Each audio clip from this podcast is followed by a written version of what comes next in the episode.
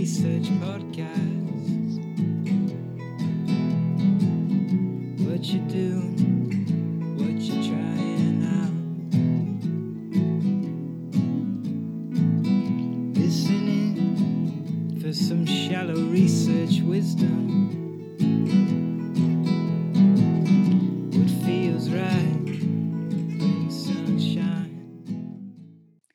Hello and welcome to the second episode of the Shallow Research Podcast. I'm Christina and I'm here with my co host Laura, and we are both um, card carrying PhDs interested to dip a toe into the shallower waters using our nerd powers of research, criticism, and analysis. Yep, that's right. Hi, everyone. Um, I'm here from California, and Christina's uh, joining us in Florida. So, as co hosts of this podcast, like Christina mentioned, uh, we're kind of putting our academic skills to more superficial use. and this episode is going to have an overarching theme of listening. Um, so, we're going to take a look at some good podcasts to hook up to your earbuds, uh, workout playlists, and then circle back around to some fitness apps that can also keep you moving. So, for this episode, our deep dive is into the world of podcasts. And I know you're thinking, I'm already listening to a podcast. Why would I need more recommendations? Mhm. But we thought that if you find our podcast interesting, then you might find these podcasts that we picked out interesting as well. Yeah, so we're getting a little bit meta right from the start. Is it meta or meta? I probably say it the wrong way. I always say meta. We'll go with that. But either way, let's get ready for our deep dive. So let's jump in. All right, let's dive in. All right, everyone. So digging into these podcasts, uh, we have a few recommendations for you, and Christina is going to kick us off with more of a cultural take on the podcast genre. So, Christina, what should I be listening to?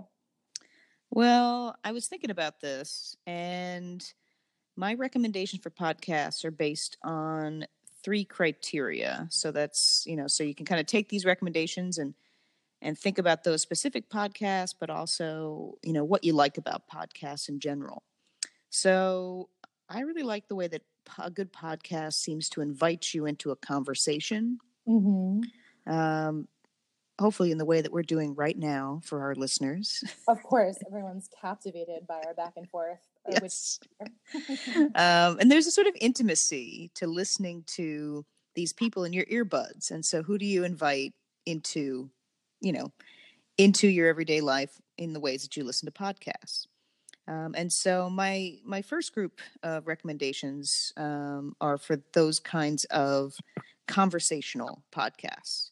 And probably my favorite for this is is one that's you know for anyone who knows us, this is you know probably pretty um, you know they're pretty aware of this one but i want to emphasize um, i really like um, wtf with Marc Maron, and that's my favorite interview podcast. Um, he's currently recorded over 900 episodes um, you know it became sort of pop culture when he interviewed barack obama when he was a sitting Oh. president a few years ago and what's interesting is that Marc Maron, he's a comedian um, Mm. who talks to other comedians. He interviews actors. Um, I also like the way that he sort of gets and talks to musicians, kind of almost um, from a almost inside of their um, inside of their world as well. yeah. And so I, I, you know, I think what's interesting about it is Maron has specific things he always does in these interviews. Um, he always makes everyone talk about where they came from and how they got Yeah. started. And he's obsessed, it almost seems like, with who people were in high school. Um, all of our lives. yeah, exactly. So, which I think is interesting because it it just takes someone like uh, Barack Obama or, um, you know, he's doing some other more recent interviews, um, even with. Uh, um, he replayed the one uh, about Robin Williams or with Mhm. Robin Williams from the beginning of the podcast. It really takes these people who seem so distant at times, you know, because they're on a screen or they've reached great fame or success, and brings them exactly down to the level of the average listener. Right. It really humanizes them. And like everyone has that common thread of having experienced the wonder years of ninth, 12th grade. for the part. Um, so I do like that about it too. Um, well, what about podcasts that have more to do with kind of your cultural or, or film background?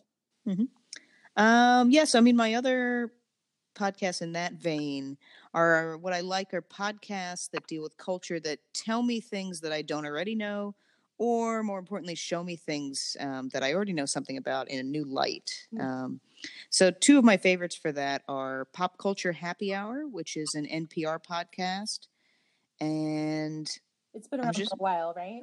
yeah, I actually began listening to it in the summer of 2009. Whoa.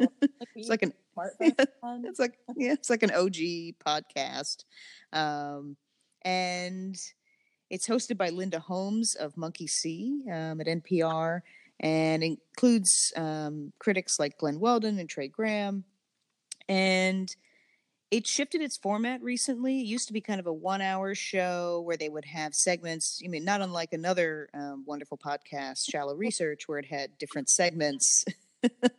um, particularly one at the end called "What's Making Me Happy," where they would talk about you know things that they were excited about. That's not too not too different from our roundup segment.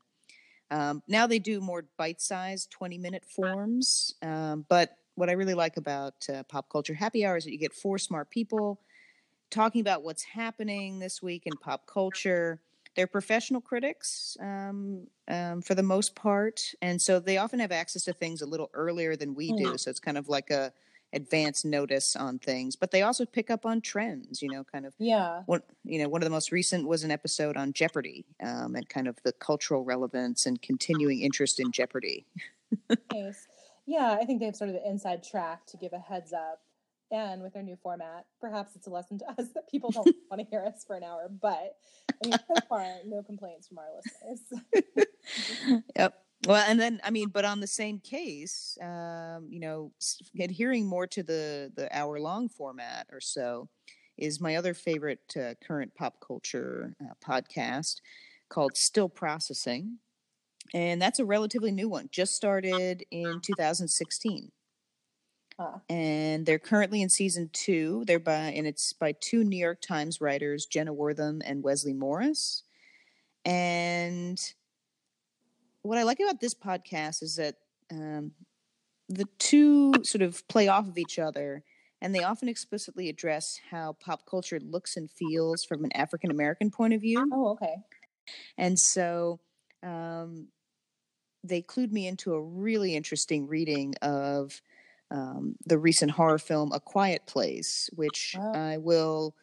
I'm not going to spoil here. I'll sort of point um, our listeners to um, that episode of Still Processing, which enriched my idea and my sort of thinking about that film really Yeah. in a really interesting way. All right. So if we check that one out, the episode on Quiet Place is a good one to start. Mhm. And then Yeah. about movie related stuff, because I know that's your forte. yep. So it's not surprising. I listened to a good number of movie or cinema related podcasts, and I was thinking about my criteria for what what I like in a movie podcast, and either it introduces me to things about movies that I didn't already know, or I really like uh, movie podcasts that give that almost gives me the experience of watching a movie just by listening to them talk about it. Um, so I actually got three that I'm currently listening to.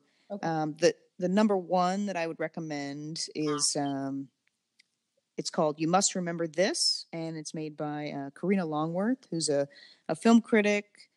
Uh, she's a fellow NYU Cinema Studies grad, and if you want to hear kind of like one of the best produced um, creative nonfiction podcasts, Yeah.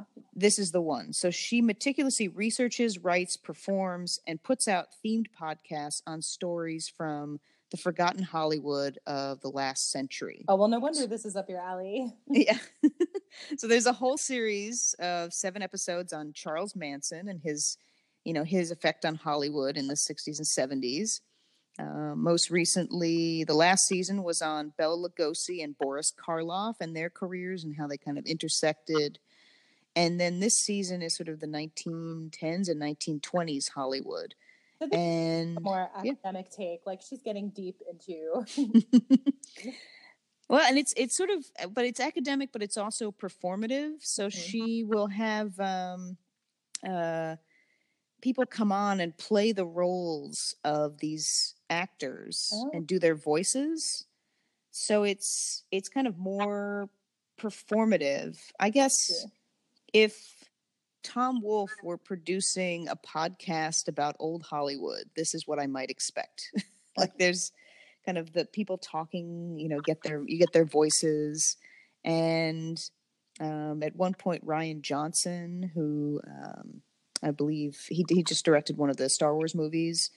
Um, I believe he did one of the voices on it as well. So you get kind of like guest stars um, who play other people as well. and you said you also listen. You have a couple other ones. Oh yeah. Um, the other one is the Next Picture Show, which is just a. I like this podcast they take a current movie and then they they do two episodes on it. The first episode is on a movie that they sort of think from the past, kind of partners nicely with it. So, um, so on, uh, you know, the new film Isle of Dogs, Mhm. uh, they did a podcast episode on uh, um, the film Chicken Run and kind of pointed out in they sort of talked about Chicken Run in the first episode, and then the second episode was on Isle of Dogs and kind of puts that other film into context. Right. So they're pairing like wines with cheeses. yes, exactly. um, and then, but and I guess I guess the only issue is is that you can't listen to them both simultaneously and understand them, so you have to separate your wine and cheese. I see. So there's like a first course and then like a Yes, second course. follow up. Okay. Yep. The other one was Yep. movies. Oh yeah. So have you heard about We Hate Movies? I've heard of it before. Yeah, this one's kind of fun because they're like snarking on bad movies, right? yes. Um, I've been listening to this one since I think summer of 2013 when a colleague of mine clued me into it. And um, I listened to an episode on um, on the film, the sort of cinematic genius film Steel, I believe, with uh, Shaq in a kind of and You had me. I rem.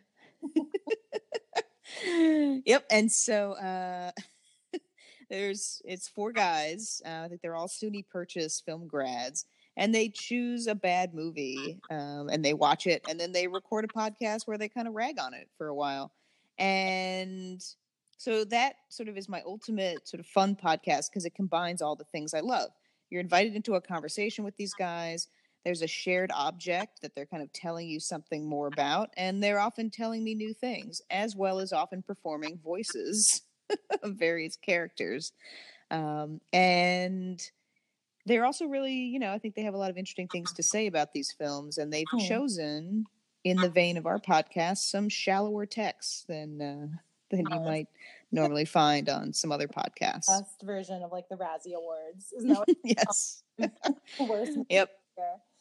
That's yeah yeah so what about you what um Well, you brought in some podcasts that uh yeah, I have a few gems to share. Well, I'm a little embarrassed to share my recommendations. I feel like some of our listeners are going to lose a slight amount of respect for me because I'm really leaning heavily on the shallow theme of our podcast.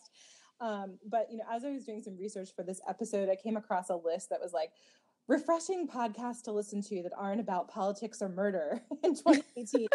and I think my recommendations like fit into that genre because nice a lot of other podcasts are, you know, themes about our, kind of our political times and sort of this moment of crisis that we're in, or they're these like crime serials. So Mhm. what I'm listening to is not that. As evidenced um, by my first recommendation, which is the Babysitters Club Club.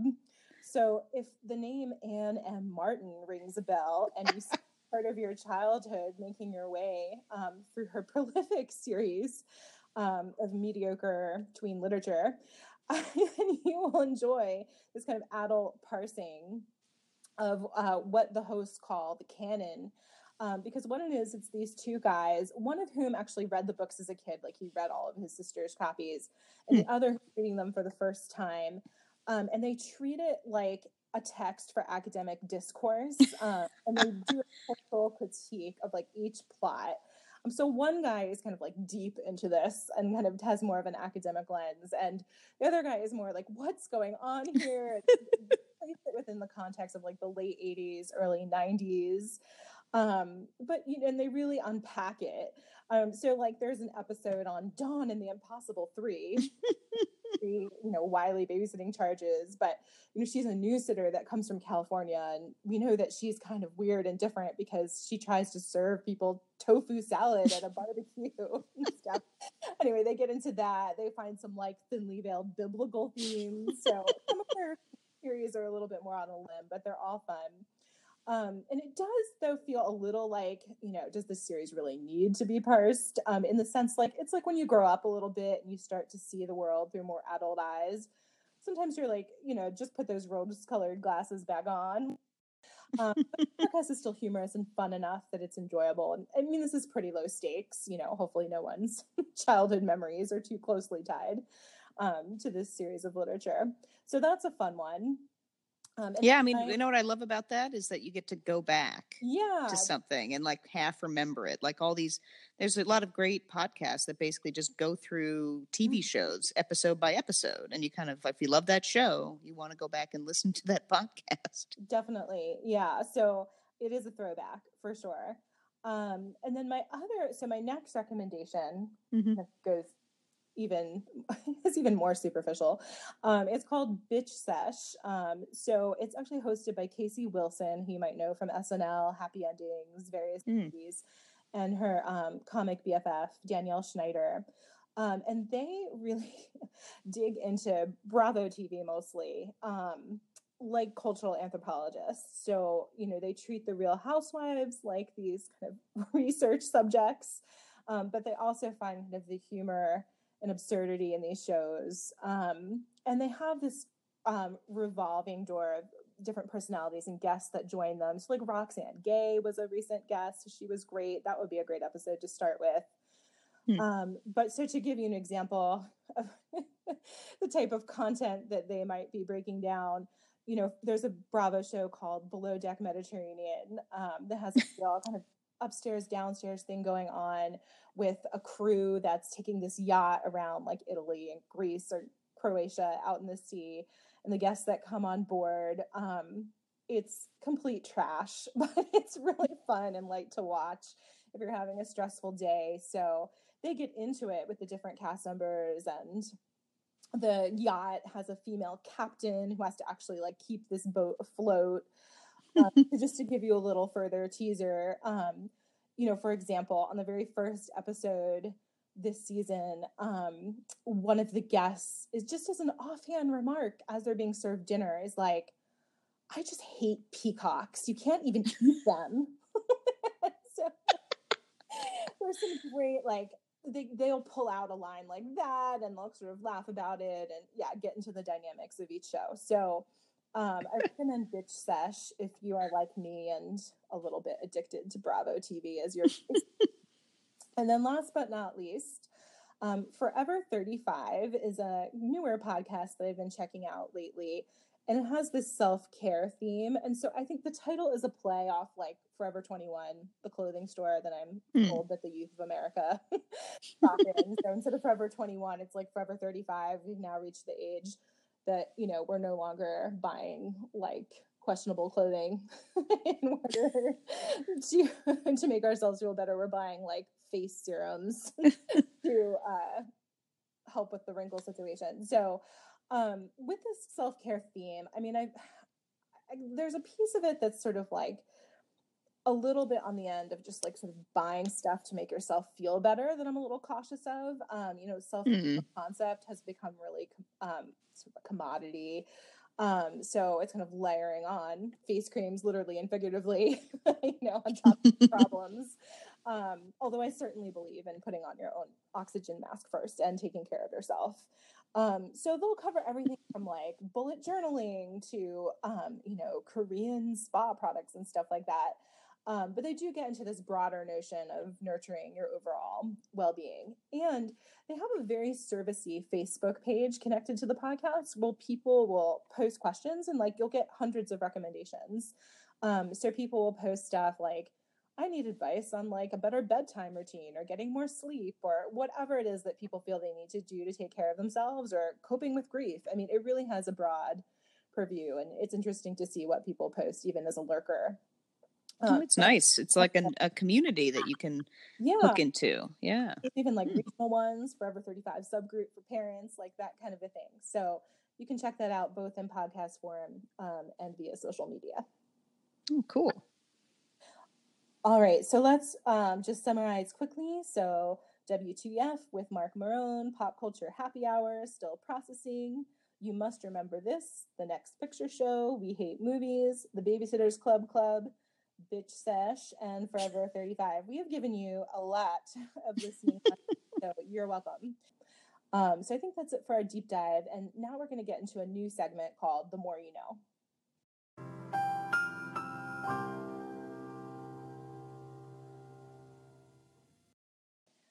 All right. So after our debut podcast uh, last week, Christina, we got some helpful user feedback, suggestions, requests. Um, and my friend Christine asked if we could perhaps do some actual research into kind of trivial day to day topics, um, getting like the scientific take or you know the real academic take um, towards things like why does chewing gum flavor not last very long? So, because I am so accommodating and responsive to all of our requests, we're going to answer that very question today in our first The More You Know segment. Um, so, each week, ho- hopefully, we'll answer a question like this. Um, so, here's the deal with chewing gum there's basically only three parts there's synthetic rubber, some sort of flavoring, and sugar. That's it. Um, and the sugar is really what enhances a relatively small amount of flavor to create, like, for example, a sweet mint taste.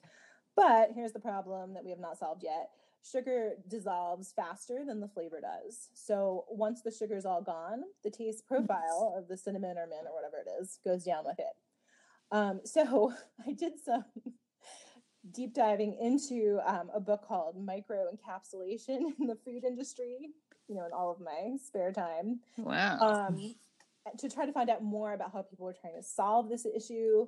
There's been all these efforts to encapsulate um, the flavor of the sugar so it disperses more gradually, but they're hampered by issues of texture. Um, so, you know, they don't want to make sort of the flavor particles within the gum like too gritty or discordant. So, I know it seems like there's more work to be done in this area. Like all great research studies, Mm. it ends with like further exploration is needed. Um, but there you have it, Christine. So enjoy your gum for the one to two minutes during which you will taste its flavor. The more you know. All right. And so we come back from the break, we will um, we'll get into our second segment where a guest knows what's best.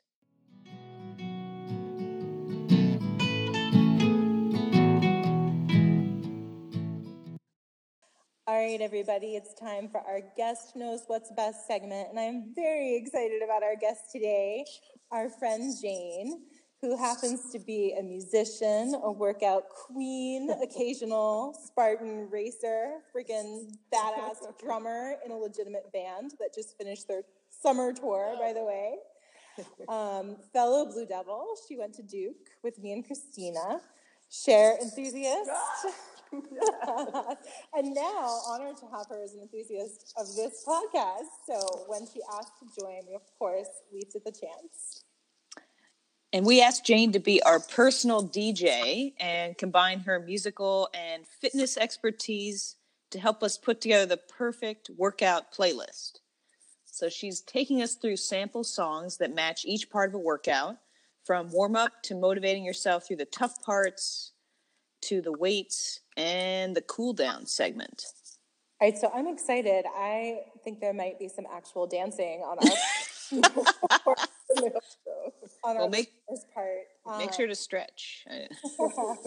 Definitely. So warm up if you're listening to this podcast um, and get ready for this, again, a very servicey segment. I, I feel like we're really just doing a service, to, not just to our listeners, but to the country at large uh, by bringing them this invaluable information um, and recommendations um, from Jane herself. So, do you want to start with the first piece? How should we get our workout started off? Sure, absolutely. Um, that was an amazing intro. I'm so excited to be on with you guys. Um, yeah, so starting runs. I want to just say one thing real quick, which is that um, you know this is all in the end kind of individual, right? So all of these are just kind of Sure. some suggestions. And one thing that I noticed when I was kind of looking through my list is that some of these are a little bit older songs, kind of early '90s, right? Like best decade ever, um, early us back. 2000s. Yeah. So so my hope is that you know you'll get some ideas, but also maybe some songs you haven't thought about in a while um, that you could kind of throw into um, to the mix, literally. Sounds good. And I have been listening to her selections like in preparation. As, you know, professional researcher that I am, and I have I have been dancing around our apartment. So And one of Can the, we? Oh, And we can say that there's a Spotify playlist that's been created. yes, um, so we'll remind you of this again at the end. But when we post the info about this podcast, we will be sure to also share the link to where we have full samples of all of the songs that Jane is going to mention on Spotify. So you can actually use this as you, you know, run or walk in my case, or do whatever. Awesome. And I'm so glad that you actually mentioned that you kind of started dancing like listening to this because one of the things too I think to think about is um, the idea of kind of, you know, propulsion, distraction, and visualization, right? Like sometimes you want yourself to be really moved forward, sometimes you want to just be detra- distracted from the pain. And sometimes the way to do that is to visualize yourself actually like, you know, dancing or kind of at the club instead of, you know, sweating all over um, some, you know, cement floor somewhere. So we're going to talk about that. Um, but okay, so starting runs. Let's do it. Okay, let's, let's start our run, everyone. Uh, so you want to warm up? That's good. Pick a warm up song. Um, that's going to be individual. It's not quite as um, you know essential. I think um, you don't need really advice about a warm up song. Just make sure that you you warm up. Um, for starting runs, though, I think you want to pick something that's really kind of peppy and upbeat that just kind of gets you happy really quickly. Maybe something a little old school, kind of reminds you of like your glory days. Uh, maybe a song you used to listen to to you know pump you up before your high school swim meets or something. Um, the three that I have sort of for, as suggestions here are all actually from the '90s. Um, so "Black or White" by Michael Jackson. If you could read, Oh, that's a good one. Yeah. so, um, if you could read my mind, which is from the uh, it's like a club tune from the Studio 54 um, 1998 uh, movie soundtrack, and then this is your night from 1996. I think Uh, that's the one I was dancing to. Okay, it took me back Yes, Amber. early days. And I, I will also say, when Jane emailed me kind of about this concept, she used the word glow sticking as a verb several times. Email. So I, it took me to that place. Yes. Um, so should we play our first little sample? that would be awesome. Yeah. Okay. So this is about 20 seconds of it. All right. So this is going to be "This Is Your Night" by Amber. Yes. First name only. of course, no last name needed. Uh, rolling it back to 1996. exactly. And this has a little bit of an intro, but I'm going to start at about 20, 28 seconds.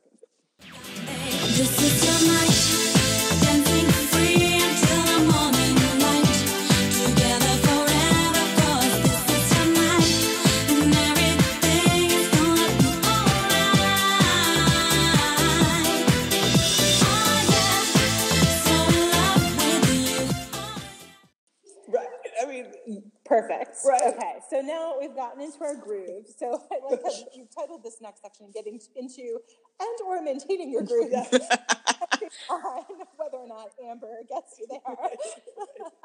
I would like to pause and say, like, this is for workout playlist, but this also sounds like just good advice for life. exactly. absolutely. There are multiple layers here. Yes. Absolutely. This is only but a starting point. Yes. All right. So once we've gotten going, what should we be Yeah. listening to? So once we get going, so then we have, you know, so I think this could either be, you know, uh, kind of establishing a pace, kind of just locking into, you know, get making some of the miles go by, right? And this could be earlier in the run, or also if it's a much longer run, maybe later, kind of after some hills. Um, I think this, this, these songs are good for, you know, mostly kind of flat, um, longer sections. Um, so you want I think, for this this part of the run. Um, something that still isn't too fast, and that's something actually I forgot to mention about the starting song. You don't want something so fast that you get you blow all your energy like early, Sure. um, and you also don't want to use those like amazing, amazing, amazing songs that will really give you that kind of shot in the arm that you need later. Don't don't have those first. Right. So you're just you've just taken to the dance floor. You're not yet like Exactly. trolling around the pole. Exactly. the pole and the glow sticking will go together. They will. Right. They will, yes. Um, so, so for these couple of songs, um, we've got a couple different genres, um, loosely, kind of hip hop, pop, and dance. These are all from the uh, kind of middle 2000s so far. Um, and they are all a little bit longer songs. They're kind of mid tempo. They all have really good beats, so you kind of get lost in them, but it's not too fast or, or edgy. And there's a really good um, kind of bass woofer effect in all of them. So it's kind of like, you know, if you're visualizing, kind of like propelling you kind of the heartbeat as you just kind of make some of these miles go by. Um, so the three recommendations I have here are Empire State of Mind, which is Jay Z and Alicia Keys from 2009. Such a favorite. Hey, um, replay. So one of our uh, here local girls by Zendaya from 2013, um, and then this song that came out in 2013 that I, I just rediscovered and have been listening to on repeat um, a lot because I just can't get over. it. But it's called "Everything Is Embarrassing." It's Sky Fer- Ferreira, I think is how do you pronounce Yeah, her last name. that works. Um, no, this was the song that when I previewed the playlist, I was I also have already repeated it multiple times. nice. Isn't it, Yeah. it? It just so for for the middle of like a longer run, or I've just been using it on kind of boring, short, just training runs around town. I literally just hit repeat on it because I Nice. just get Okay, so we're going to hear a little bit of that. So this is Everything's Embarrassing by Sky Ferreira, we think.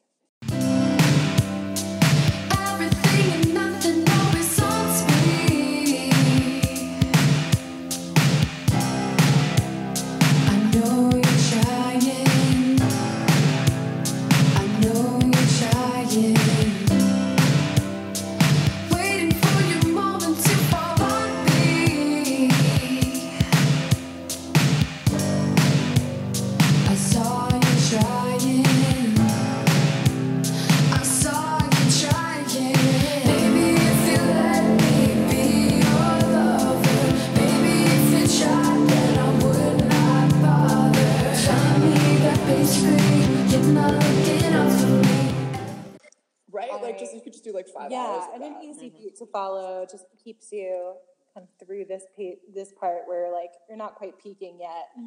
Exactly. This would not. I would not necessarily put this on like a hill or at the very end, but I think it can just make the time, you know, pass by. Nice.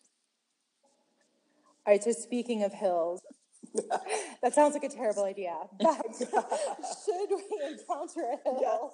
what should we do? okay should you so this is where you know this is why i think the order of songs really matters because these couple of songs like you need something that's going to really help you dig deep dig in um, you know these are kind of the badass songs like stare down the enemy like hold your ground don't give up you know you're going to need something different here Right. um, and so we're going back to the 90s um, and we're going to hang out with some guys. All of these are, are male singers. Um, we've got Alright. three genres here.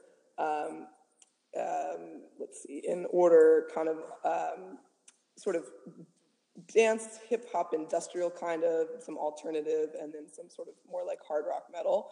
Um, and all of these are a little bit slower tempo. They have huge, like pulse boom kind of um, uh, bass things going. They're a little thrashier. And the other thing is that all have these. Each one of them has kind of weird sounds, like either industrial clanking. One of them has this sort of hydraulic lift sound that I actually think you can. It's almost like those paddles that like bring you back to like you know, like literally kind of sounds like that. It's the defibrillator of songs. It is exactly musical. that. Yes, it's exactly that. And they also all have some interesting like changes in them, even though they're longer songs. And I think that's kind of key to Yeah. um, So this is where like you've been knocked out, but you're getting up again. You're Rocky running Yeah. up the steps. You're Yes. kind of like pushing yeah, you're pushing and you're, Okay. you're calling for some reinforcements, right? Because hills can be really hard, especially if they're long and in the middle of the run. So you just need something to kind of grab onto and just it's it's grittier, Mm, right? Okay, so we're gonna dig in deep. So you've got Diesel Power by Prodigy.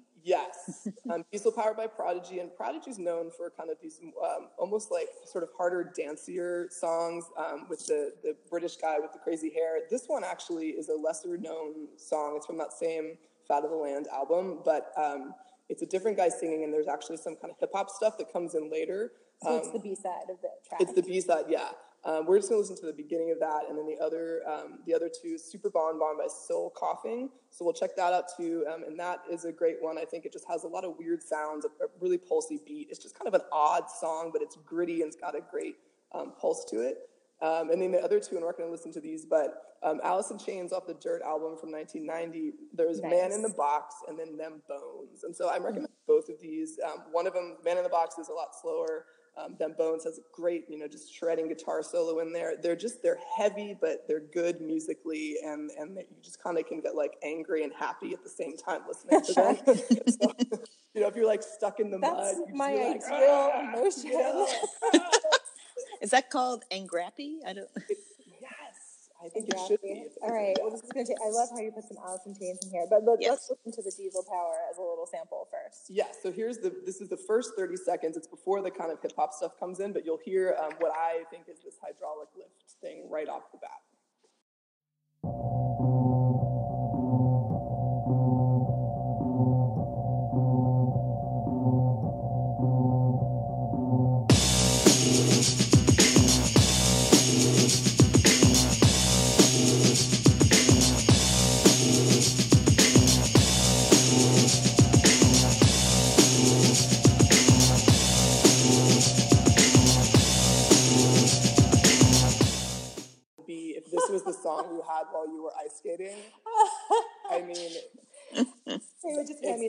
Right they there. just would hand it to you. Yes, Yeah. and then Super Bon Bon. I Yes. that's a fun one. I played that one. But Yeah. give us a little taste of Super I'm Bon going to Bon. give you um, a little taste kind of in the middle when it really gets going. This has a great layer to it, which I think is good too for distraction, but this is kind of um, about 30 seconds, about a minute in. Some kind of verb, some kind of moving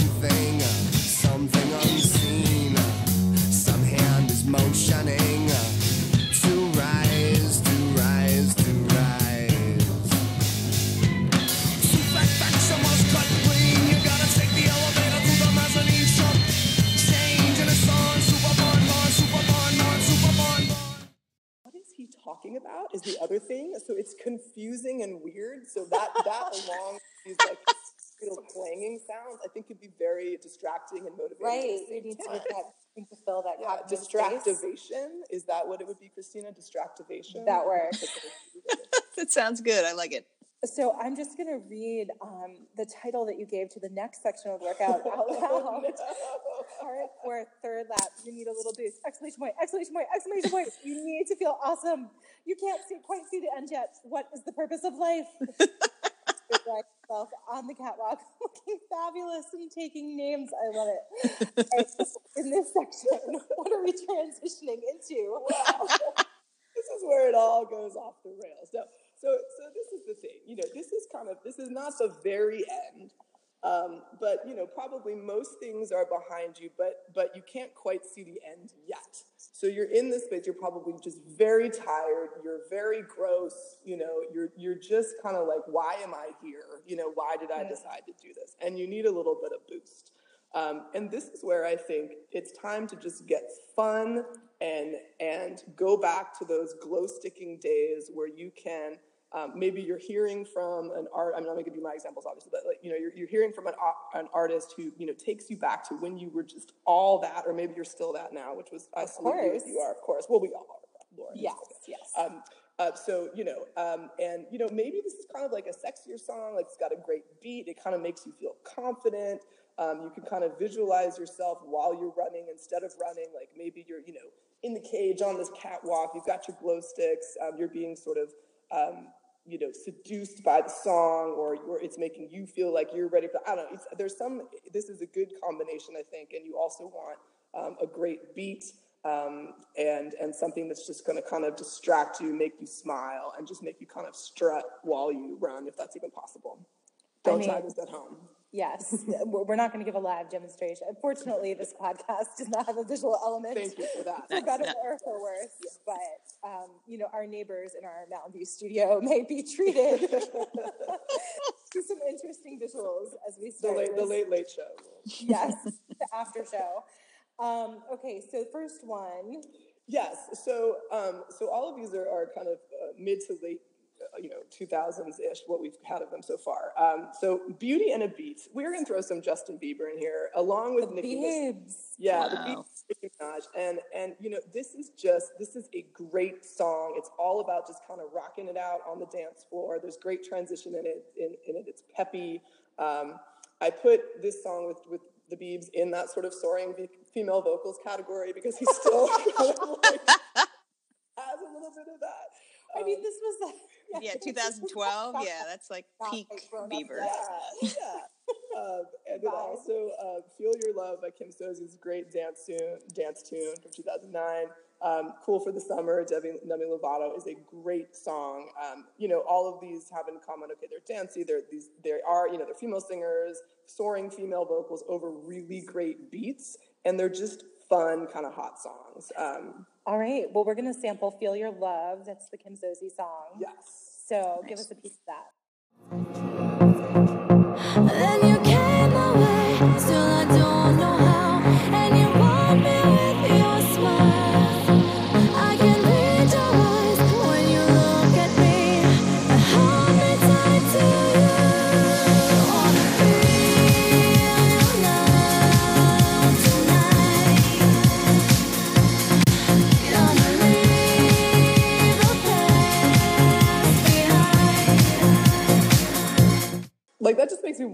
Like I'm not running right now, and I just like want to go because I can just run with my glow sticks. Do you like one? I did. I did. That was a good selection. So yes, I mean, this is where like you're really you're like, all right, I'm kind of you know, towards the end, but not mm-hmm. quite like you said at the very end Yes. yet, and you just need to visualize yourself in some sort of empowering Yes. moment. Yeah. Exactly. Exactly. So, what do you do when the glow sticks start to dim and you need to get to the end? Yes. So This you're is finally there. yeah. This is where you go for your last life. This is where you go for the songs you have saved for this exact moment that have kind of, I'm realizing this actually right now in the moment, this combined effect of many of the attributes of kind of the, the other things that we've had in these other parts of the runs, which is we have, you know, the the vocals that you can latch onto a heavier beat that's also pretty fast and also a lot of like complexity to just kind of distract you and just have lots of sound going on. Um, so these three are ones you need them to be loud, you need them to be layered, inspiring, gritty, singable, you know, all of these things um, that you, and you want to save them for the end.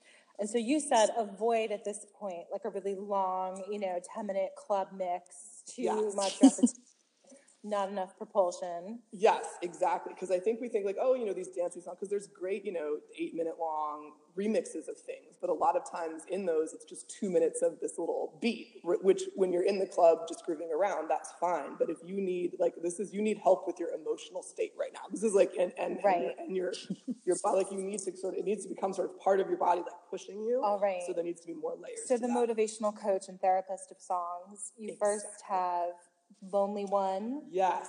by Alice Deejay. Yes, a great, loud, layered, fun tune. Um, and then uh, that's kind of the most kind of standard one, I think. And then She Wolf, which is David, David Guetta featuring Sia from 2011. Sia, I love her. Oh man. Yeah. Yeah, and this is this is just it is a it's a kind of a har- it's a harsh dancey song. It's got it's you know she's almost a little bit angry in it, but I think that's good. It's got a little bit of a lead in that you kind of just have to get through, but um, but it's it's pounding and soaring, and you can just crank it and it'll it'll help you out. Um, and then Panic Switch, um, Silver Sun Pickups, a great song from 2009. Um, this one too, and I have a very distinct memory of being in the last two miles of a half marathon. I had not trained well for at all. Listening to this like five times in a row. So this just to song get saved you. It's absolutely Right. So we're gonna really kind of bring these samples together. So give us your little end workout mix. Yes. So Lonely One, followed by She Wolf, and then Panic Switch. So Yes. give us these little pieces. okay. Here we go.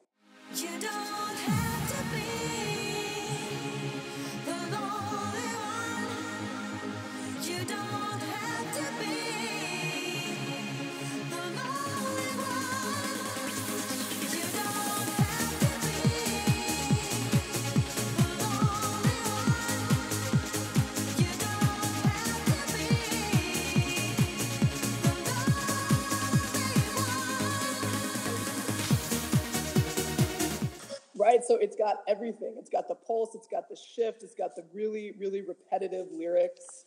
Um, you can just crank that up, and you got four four minutes free there. Basically. I like how you're breaking this down, but like my of it, synopsis of it is like, oh, this made me want to move. That's all you need.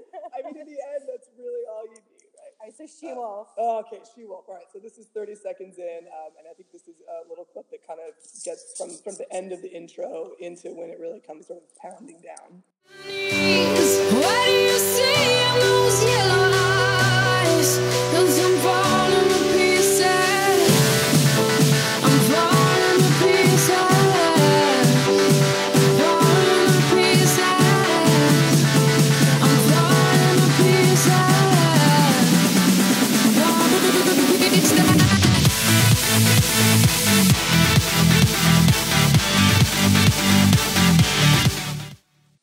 Nice. And then let's close it out with Panic Switch. Yes. So for Panic Switch, if, if, if I may, I'd love to play the first 10 seconds and then like 30 seconds after it really gets going. Please do. okay. Okay, so Panic Switch, here's how it starts.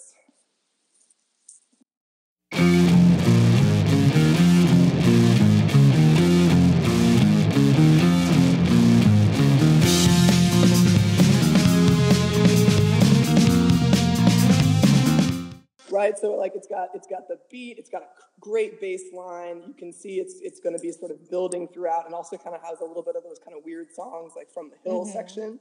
Um, and then this this has so much going on before four minutes and forty four seconds, but I want to move to four minutes and forty four seconds um, to just show you how when it's just completely all in here. Uh, this was so fun. Okay, so here's our last clip. It's about 30 seconds towards the end of Panic Switch to bring you home.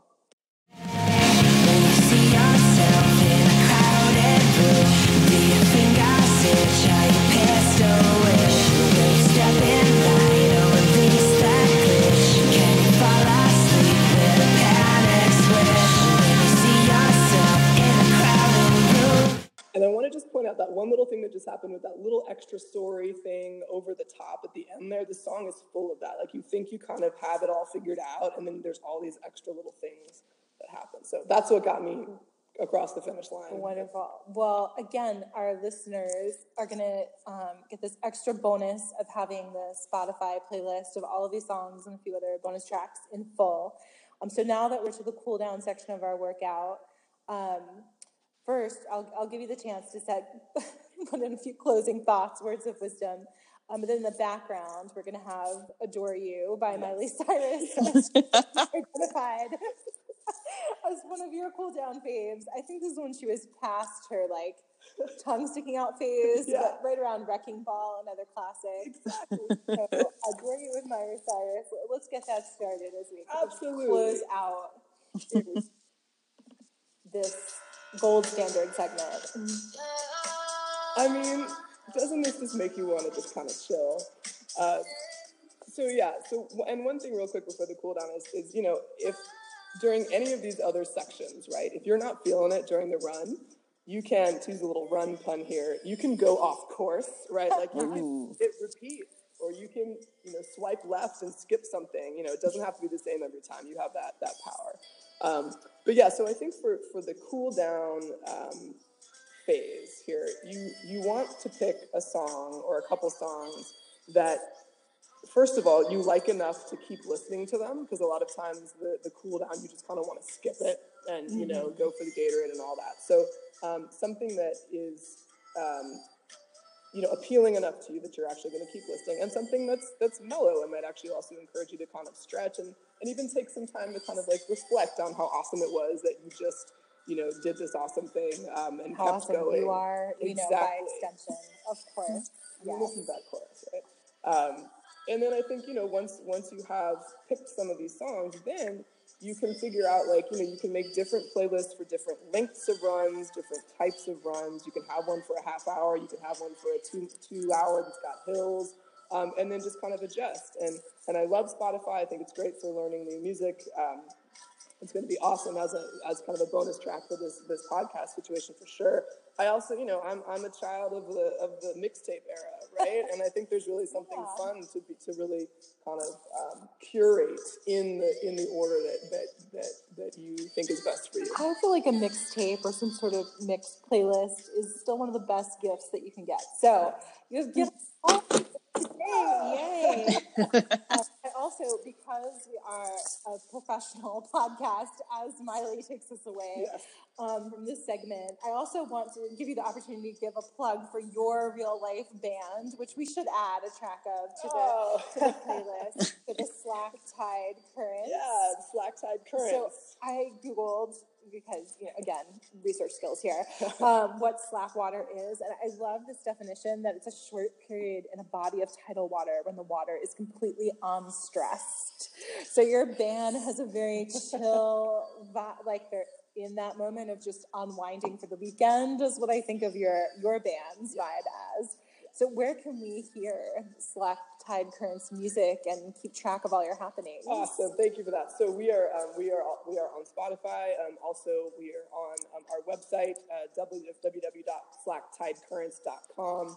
There's a section um, just called music on there, and all of our stuff is, is downloadable. And that's also where you can find um, you know where we're where we're playing, learn a little bit more about us. All right. Well, I've personally been to your gigs, and Abby and our friend Kristen's daughter Annika are like your biggest groupies. So definitely check that out as well. Um, we want to end with another fun question too. So you're um, on board with the Slack Tide Currents. Um, but you know how people are always like, oh, that makes such a great band name. So if you could have a different band name or rename your band, anything, like what's like always been, you know, your burning desire, like Jane and the Kittens or something. Like, what's like your secret desire for a band name? Um, okay, this is an amazing question, and we actually the band keeps a running list of like band names that we think of. Um, Oh, I and and, uh, and so we have so many, but the, the two that are coming to me right now that make no sense, but I love them. Um, one is uh, General Tso's omelet. I would listen to that. Yes. I eat Chinese food. Um, and the other one that I think uh, would be great for just a really awful band, which is not Slack Tide Currents, um, is Back Sweat. Back Sweat. it sounds that sounds like a band that you would have here in Florida. It definitely sounds like a band of like Exactly. sweaty old men, or Yes. middle-aged men who like practice in the garage. Um, you fans of Park and Recreation, Parks and Recreation, like Andy had his bands. This is a TV show one of Yeah. the characters he had a band called Mouse Rat, but they were constantly renaming themselves all kinds of like terrible things. Um, so thank you for indulging us. We also want to quickly mention a couple other recommendations if you're looking to kind of keep your workout in pace. Of course, there's an app for that. so, um, Rock My Run, um, where the music will actually like adjust to your steps and your heart rate, which is pretty cool. Wow. So it's like a, I don't know, some sort of sliding playlist, you know, so it'll it'll modify itself to fit you. Pace DJ, um, that's it'll find you new music, um, so it's not drawing from your playlist, but um, that'll have like the right beats per minute, so you kind of pick a pace. Am I a beginning runner? You know, what's my tempo? And then Fit Radio does a lot of the same things, but it combines these DJ mixes with like coaching and encouragement. so much like our segment today, you know, just picture like these little song samples interspersed with someone being like, "You can do it." Pace DJ, Fit Radio, you might want to check out if you're looking for other ways to kind of liven up your your workout playlist. But I mean, now that Jane has equipped you with all of this, you're ready. Um, so thanks again being for our for being our guest that knows best. Thank you. It was an honor and a pleasure.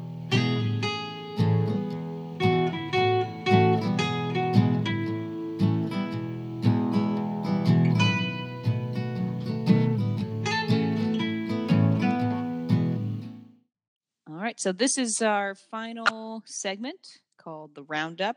In this, we go through some recommendations that we have of things that we're finding interesting and useful um, during this past week. And this week are, since we have a kind of um, fitness and listening um, uh, theme going, maybe you can listen to us talk about some fitness apps and devices and kind of talk about what those mean to us and what we think about them.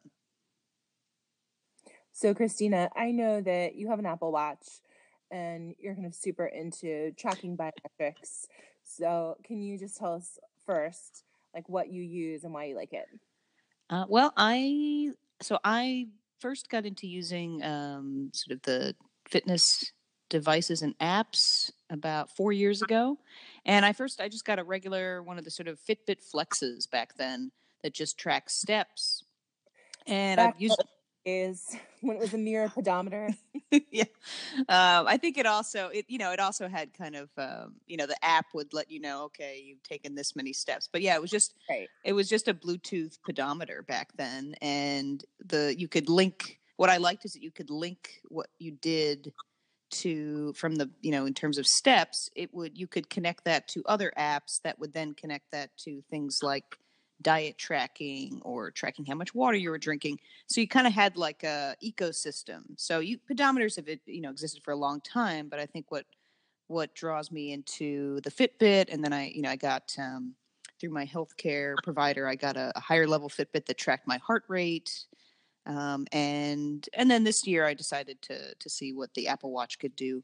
But you know kind of like tracking all these things making it a little easier and then being able to check in you know with you know what what you've been doing and where you're at um, yeah. so Yeah. yeah So, what's the um, what's the benefit of linking it all through the Apple Watch? Is it just that it syncs it Mhm. all? It's like, you know, right there on your wrist, kind of reminding you. Well, the what I like about the Apple Watch is it just has a little more functionality. It's actually, you know, if you were think if you just wanted fitness tracking, you don't need an Apple Watch. Like that's not its it, it does that, but there are other devices that do fitness tracking and that's all they do and therefore if you just need that.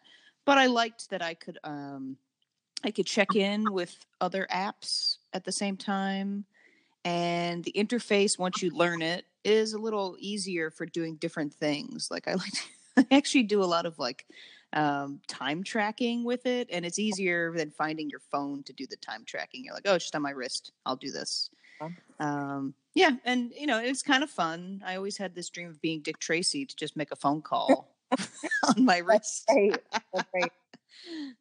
Podcast episode solely from your wrist. yeah exactly yeah and just you know um you can get all the all the good and bad of sonically from that um so Well- yeah the fit so the you know it really doesn't matter i think what device you choose um i just moved to the apple watch because i had kind of hit a plateau with um with one level of fitbit and i said well either i get the higher level one or i get an apple watch and sort of involved in the apple ecosystem so i thought let me go with this and see what it's like um and you so treat yourself. Indeed. um, and but the real place that sort of keeps all these things together for me is the the tried and true My Fitness Pal. And I know you've heard of this one, and many people Yeah. have heard of it because it was recently hacked in March. I think now Russia is probably just using all of our like fitness data to better inform them about our weaknesses. They're probably like, we'll just let these people die of obesity and just give it like 15 years. We don't even need to mount military budget you know, or military undertaking. Um, or like funding Ghirardelli brownies or something. Which I know the exact calorie count of because of my fitness pal. So there you go. It all comes back. um, and you know, for I guess if I were describing my fitness pal, it's a free app.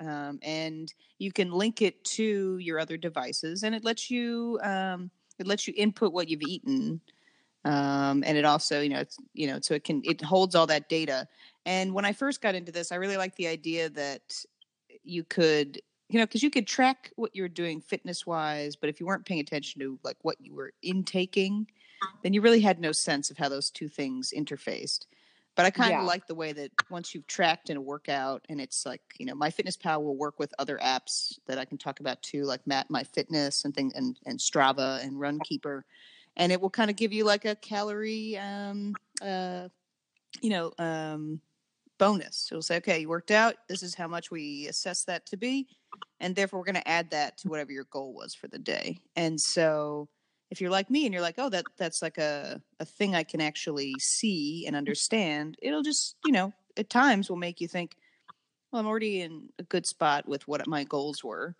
Let's not have that fifth brownie. but the first four were all good as long as you run. I think you're good. Well, I mean, I so when we started talking about this, like I'm a little less into the tracking and app thing because I ultimately find like it's just like another thing to manage. Yeah. Or you know, I question whether it's really motivating and so but I'm curious to know like which ones are the most effective to really disciplining people to to you know do what you're supposed to do, which is like eat better, eat less, move more. Mhm. Um but I mean, in the terms of behavioral science behind it, um, I ha- so I have a quote that I'm going to read from an unnamed source because apparently my research did not include where I got this from. But it was talking about these fitness apps as kind of exploiting society's move towards the quanti- quantified self or the ability to self monitor, self sense, self track aspects of our daily lives. They also make use of gamification, um, you know, sort of making it into like a little contest, even if you're just sort of having that that contest with yourself. So, what do you think about that? Well, I think that um, I think that's exactly what you know what draws me into it. I actually have Mm. two things that I um, that I you know can put into this conversation that I think will allow people to understand who would be motivated by these things. Because I agree, it's once you start tracking these things, what you'll do, and I found is what I'm doing is I'll you'll spend a little more money to make the tracking more seamless, so it's less like work. Um, Mm. so that's why I've sort of like moved up to the Apple Watch. I'm like, oh, this brings more things. It just makes it easier to bring everything Yeah. together. So I have to do less. I can just sort of more seamlessly keep track of these things. But there was a um, a New Yorker article, probably 2014, um, when I read it at least, and it was a creative nonfiction piece um, by um, uh, David Sedaris about his use of the Fitbit, and he describes okay you know i started walking and i got 10,000 steps and he you know he's gotten a like a an you know a, a sort of um, an order from the british government that has you know because of his work picking up trash that's how much he walks he picks up he walks all the time and he picks up trash and he got like a, an award from the british government for this Oh my god! and so in this piece, he's describing how, you know, putting on the Fitbit as part of his daily walks, you know, he was like, yes, now I was doing 20,000 steps and then this. And then he's like, and then it was 60,000. And he then it sort of the piece ended with him saying like I'll know I know I'll never stop until I've worn my feet down to like the ankle nubs. and and I remember reading that and instead of being horrified I was like I'm to get one of those Fitbits. That sounds You're like, I'm to be recognized by the British government. no, I think I was just like, oh, you can finally know how much you're doing.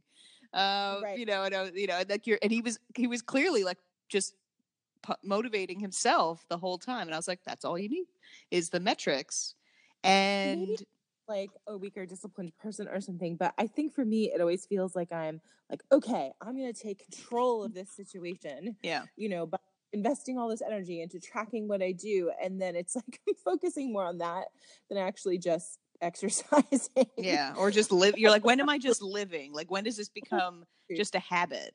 And I think that's really what you're aiming towards, right? Is the quantified self is just another way of building habits. And there's, you know, the discussion of how long does it take to build the habit of exercising. Right. So what do you need to get yourself into a habit? So actually the other thing that really motivated me is mm. there used to be an app and it ended last summer and i was a little bit adrift after this service ended and mm-hmm. i think we've talked about it before. It was an app called pact and it first was called gym pact and then it uh was called just pact and the app was essentially organized around the psychological principle that we are more motivated by negative um, uh, outcomes than ultimately by positive ones. And so this app would have you make a pact for how many times you would work out each week or how many times you would track food and it would link to Fitbit or it would link to my fitness pal. Mm. And let's say you did you said okay I'm going to do it 4 days a week and you were like I'm going to hit 10,000 steps 4 days a week. Well, you can't really cheat on that. You can't like, you know, Right. cheat on getting 10,000. You got to just do it. Like, you know, unless you find like a, a small child or a dog to put your Fitbit on and let them run around. but, um, uh, and, and if Not you, that you've ever done that. no, I've, I actually have not. But like my niece and nephew really are interested. They like to come over to me and say, "Can I track my heart rate?" And I'll give them like whatever whatever device it is, and they'll, they'll look at their heart rate. But um, goal, you would get paid out or something, right? yeah, you would. So it was. So you the payout, the positive was super small. Like if you did all your things, you might get like.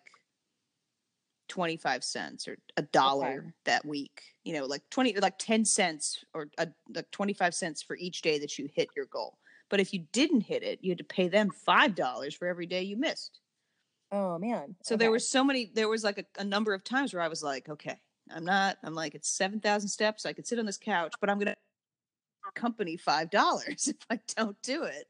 And it was like a great motivator. And at one point i think i had made like a hundred dollars or i think at the end i'd made a hundred and fifty dollars you know from this you know from this app which paid which paid for my fitbit. But it took like two years or three years to get that much money out of it and i think i only paid them five or ten dollars total over the course Right. of three or four years which is obviously why this company no longer exists because the people who would lose money would just quit Right. and the people who were gonna get who wanted to hit that would stay in so i think that's the question of like is it um uh how do you kind of lock yourself into a situation where you go i want to make this a habit am i motivated as much by negative repercussions that i have to kind of understand and see you know as opposed to just sort of feeling unhealthy or various things or positive ones or is it a combination of the two Yeah, I don't know. I mean, there is a lot of research on how just like the act of tracking and keeping food diaries and things does lead to better outcomes. But a lot of times it's like, so it has to do with, um, it's like that in combination with some kind of ease of use, right? Like it can't be too difficult for people to try to figure out like how many calories are in an apple or something. Um, and also like some aspect of personalization or like supplemental coaching to help support it. So, like, the most effective thing you can do is sort of have a way of keeping track, but then have some sort of like motivation or encouragement, whether that be some kind of virtual system or like reward system, you know, or someone who you're actually touching base with. So, that's where the research falls. Yeah, and I think Uh, it's like if you're in if you're you can join these um, different communities where you can compete against other people or other people can cheer each other on. I know you were briefly part of Fitbit and there was like an option on that app to cheer each other on. So I was like, "Yeah, you got 5 to 500 steps." I'm like, "Go for it." I did like that. Like Yeah. I'm sorry, I dropped out of that. it was not enough. Could not provide. it's helpful, but yeah. But I mean, also like from the behavioral psych point of things, you know, so digging into it a little bit, um, like I think you're right about sort of the balance between consequence and reward because I was reading this article um, about how like you don't want tracking your calories or something to feel like a punishment or an obligation or something you feel like you have to do because you feel like so guilty about you know eating all those brownies or whatever.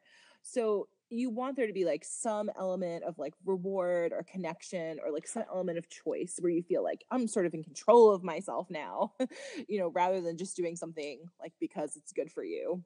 Yeah, and there's a kind of mindfulness. I mean, so it says quantified, but I think what's interesting is there is there is some overlap, even though it seems like it wouldn't, with a kind of mindful Mm-hmm. mindfulness about what you're doing with your time, what are you eating. Um, I mean, there's a rise now in sort of mindfulness apps and you know things like Headspace and stuff like that, and Yeah. that almost seem to have risen up as a response to f- people feeling like everything is quantified Mm-hmm. every you know every hour of their life or various things like they you know and so therefore we now have apps that tell us that you know take time to just be in the moment and and i'll tell you this you know the apple watch has an app like that as well called breathe and it comes on and it uses haptic sensors to help you slow your heart rate through breathing uh, algorithms and Huh. and I actually, you know, I I don't I don't seek out that app as much. Um, and I think it- it, it exists. And I think it, um, it sort of interestingly, I don't know if it's something I have to opt into, but I think it does pop up if it senses that your heart rate is higher than usual. oh, it's like you might be having a panic attack right now. Like Yeah, they're like, oh, you seem a little stressed. Here you go. well, I, like calm is the other big one. That's more meditation focused. I, I Mhm. hate meditation to be honest. I get stressed about whether I'm like doing it correctly. I clearly am not of meditation, but there's also one called Happify, and I actually haven't checked that out. But that has more of like an overall well-being kind of feel that incorporates some of what Yeah. this, that you're talking about. But you also use so to like keep yourself motivated. You use something called streaks now, right? I do. I just started because what I'll do is I will get into a certain kick, and I have been searching for something ever since Pact ended to kind of be the hmm. the the like the home base for where I track things. And Streaks, it's like a it's a paid app. I think it was like three or four dollars, and you mm-hmm. just set up things that you want to do either each day or a certain interval and you know it has a screen that you go on and it also has an apple watch app and you can link it to your apple watch or your fitbit so you could say i want to you know i want to hit 10000 steps every day Mhm. and it will automatically pull that data and then um, kind of you'll see how long the streak is so you'll hit it and the motivation is there's no negative uh, repercussion Right. except that you're like oh i broke the streak and i actually think the best part about it is if you do break the streak is then to say okay well i broke it let me start again Let's do, like reset. Yeah. And it's it's simple as that but it i do like the fact that it draws that information the- especially the health information it draws it automatically so you can't cheat Yeah, yeah. Well, I know there's like there's so many different apps out there. Um, that sounds like a good one for Mhm. just like consistency with day to day goals. Yeah. So we just quickly run through some of the other ones that we've tried or heard of. So you mentioned Strava. Mhm. Um, that one's like connected to Garmin. That has like some sort of leaderboard Mhm. competitive aspect to it. And then for just tracking routes, and um, a lot of our listeners are probably familiar with like Map My Fitness, Map Mhm. My Walk, Map My Run. So if you use those different ones for like different types of activities, so i i'm not a runner so i have but i am a, a committed walker now. And uh so um i looked at strava and also runkeeper which is also kind of a popular one for running. The strava one didn't motivate me because it really is oriented in, in my feeling it felt like it was more oriented towards runners. So if you're not it didn't you know i didn't feel like i was on a board that could even compete with people who are running like 10 miles a day. Um and and the Strava is sort of within the Garmin uh, ecosystem, Yep. so that was a little separate. Although it just works with your phone, so it's no big deal. Um, Right. Runkeeper also felt like it had too many things going on for the low level walking that I was doing, so I was just doing Map My Walk or Map My Fitness. Um, Yeah, no- but elements. I mean, it's got like, I mean, it's if you are sort of into that more hardcore workout, like Yeah. it does workout plans and social aspects and like playlist integration. I think you can upgrade to get like tailored coaching, Yes, like yeah. to your to your plan kind of thing. I've also done for the lower key workout um, this workout sort of exercise sequen- sequences Mhm. and I think you can upgrade to kind of get more features, but there is some sort of free level of it. Um, where sometimes I want to just know, like, okay, I want to do like a quick 20 minute kind of strength workout in the gym for this particular purpose at this particular level. And I find that their visuals and cues are like really um, well laid out. Like the interface is very user friendly and easy to follow along. And usually it has like a really good kind of start to finish plan for you to follow. Nice. So- I'll into that. Yeah. I like the, I mean, on a connected note, like Streaks also has an app called Streaks Workout that I like, which combines the Streaks aspect to, you can say, I want to do a six minute workout, you know, just in my house using my body weight. Mm-hmm. And, and then it's like, what level, what level of intensity or pain do you want to have during this? and I was like, let's just do the minimal. But it was, I was like, this is a real workout in six minutes. And then you kind of feel Yeah. like, hey, I could just do it and I could do it again tomorrow. And it just kind of hooks in. And so I, you know, I kind of like the, I like that hand holding that you get. That's, you know, here, here's what, you, here's what you have. and here's what you know we can recommend that you do it's almost like a recipe it's like here's the ingredients in your fridge here's the Right. here's the fitness meal that we can make for you Yeah, and I mean another good one if you just need like sort of a plan to follow is Couch to 5K. I've tried that in the past, and the thing I like about that is it's very mm-hmm. achievable for Yeah. someone who's getting back into fitness after several years. So, like the first week, it's just like you know, walk 400 feet and run for 15 seconds or something. That's like, all right, I can do that. And like over the course of several weeks, it builds you up to until the point where you can do a couple of miles. Um, Mhm. so that's another good one that really like keeps you on a specific plan if you need like that jump start. Um, and then some other ones, I mean, there's others that are specific to sleep and overall well being that we've touched on a little bit. But then just for the food piece, I think the two most popular are either Lose It, Mhm.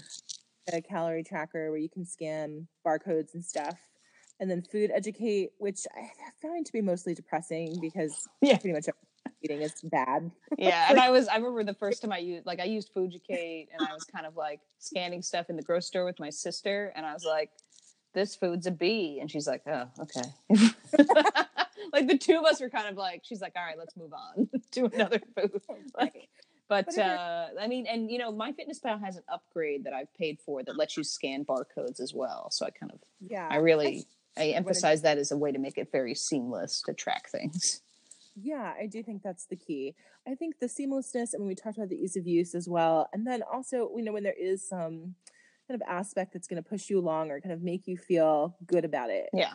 All right. So, what are the things that we could kind of use to sum up what works for people or what has worked for us in terms of fitness apps? It sounds like there needs to be something that makes it easy, kind of seamless.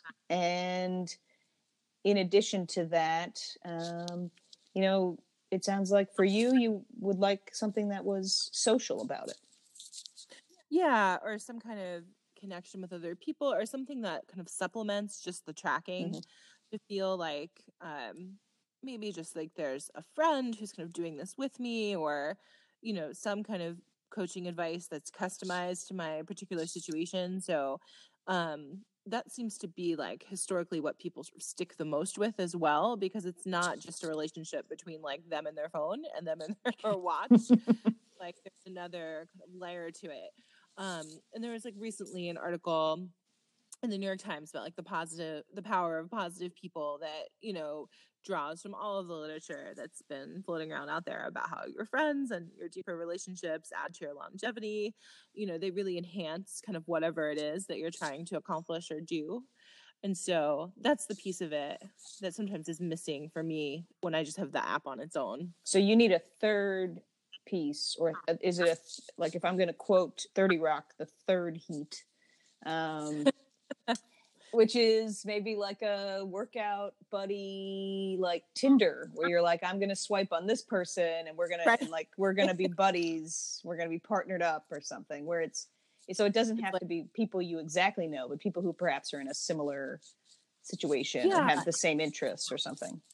and I think the running world has done a really good job of like having clubs and meetups Mhm. and kind of that aspect of there's just something you can go to and then you'll get a workout, but you're also doing it with other people. But like the fitness world is at large, not as much. Yeah, I think it's tough because it's you know I can tell like let's say you're like you or me you're just trying to fit in working out and you're not going to classes somewhere you don't have a gym you're like you know so what is Right. your what is your community that you're building and you know and, and so a lot of people have the same kind of um, you know experience where if they have kids or they're you know they're they work you know different hours they're mostly doing things like at home or on their own. So how do they connect with a larger community where it's not just competitive, but it's also cooperative and Yeah. communication based?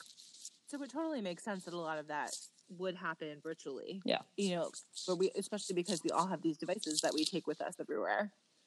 Um, so we've gone through quite a few options for you today if you haven't yet delved into the world of these various fitness and well-being apps. Um, of course, there's the tried and true Fitbit, kind of Apple Watch setup with my Fitness Pal, which is like sort of the best all around, um, usually for kind of seeing everything at once.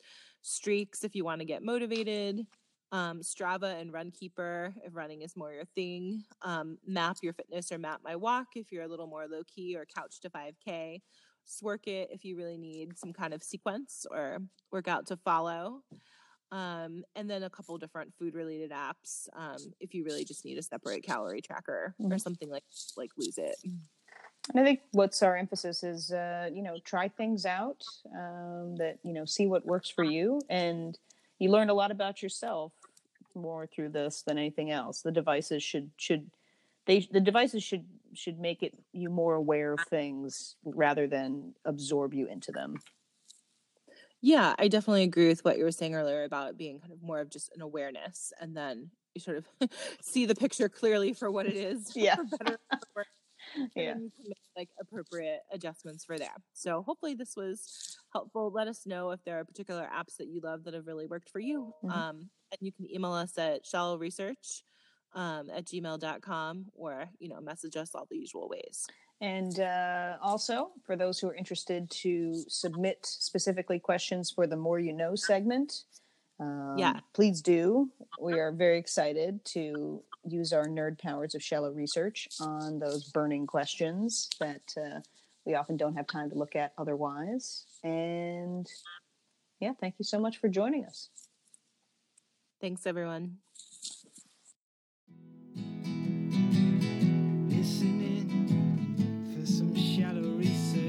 system. What feels right.